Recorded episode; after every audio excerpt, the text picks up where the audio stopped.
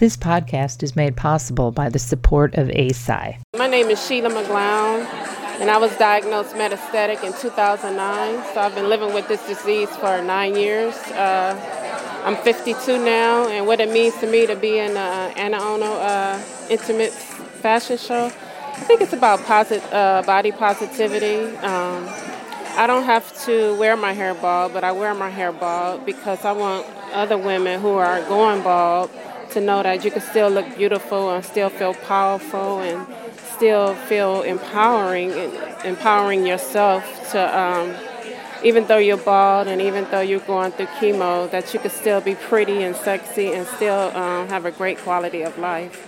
So it means a lot for me to be here, especially for African American women, um, just to show body positivity and that we don't need to be scared of our uh, or shy away from our scars or if we're going flat or if we have to have reconstruction, that we're still powerful, that we're still confident, that we're still loved.